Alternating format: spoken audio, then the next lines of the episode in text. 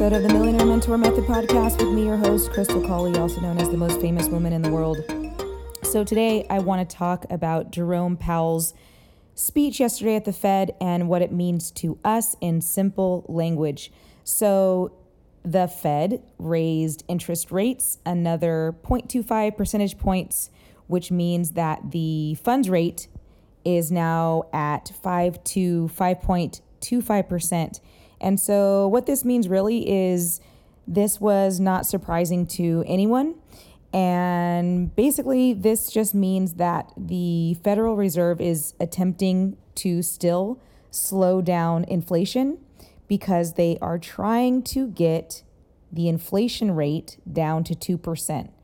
And so, the good news about this is that the inflation rate in the United States has definitely been falling from its 2022 highs of above 8%. So now it's sitting somewhere just below 5%. But they are determined to get this inflation rate down to 2%.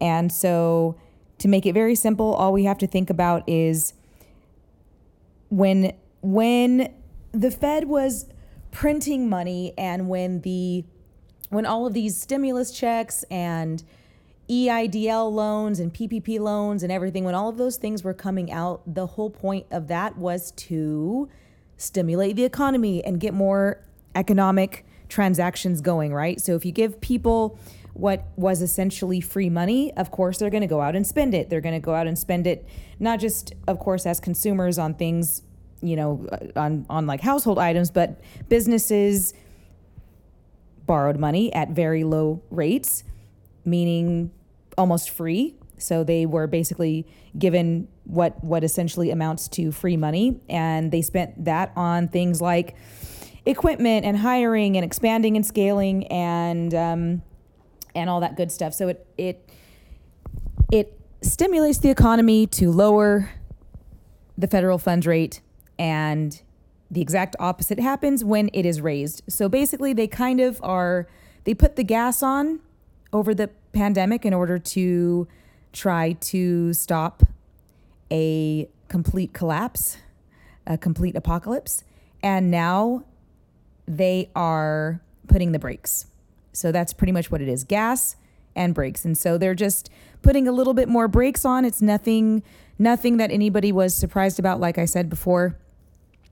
Um, and actually so Jerome Powell also said something that I think is uh, well, you know what? I'm just going to give my real opinion. I, I think it's I think it's just a little bit wonky, which is he said that the banking system is sound and resilient.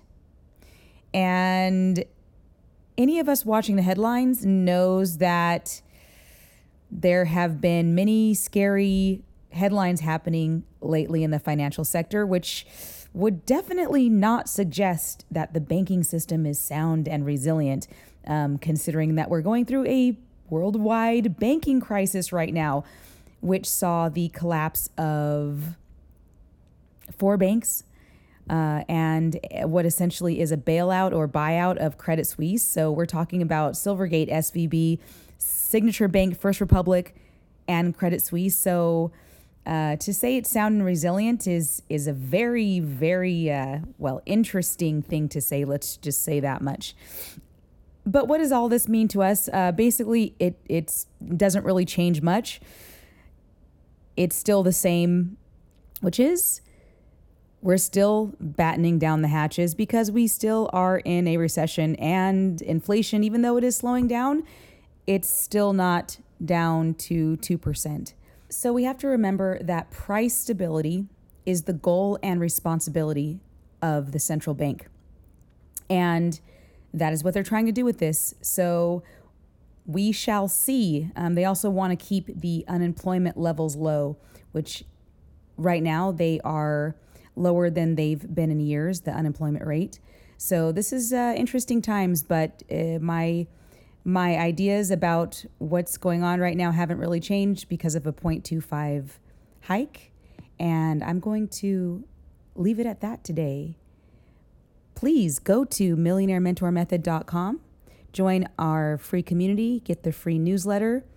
You can go to millionairementormethod.com slash free tools to get my schedule actually that I use every day, a blank schedule that really helps me on a daily basis to keep track of my hour by hour time.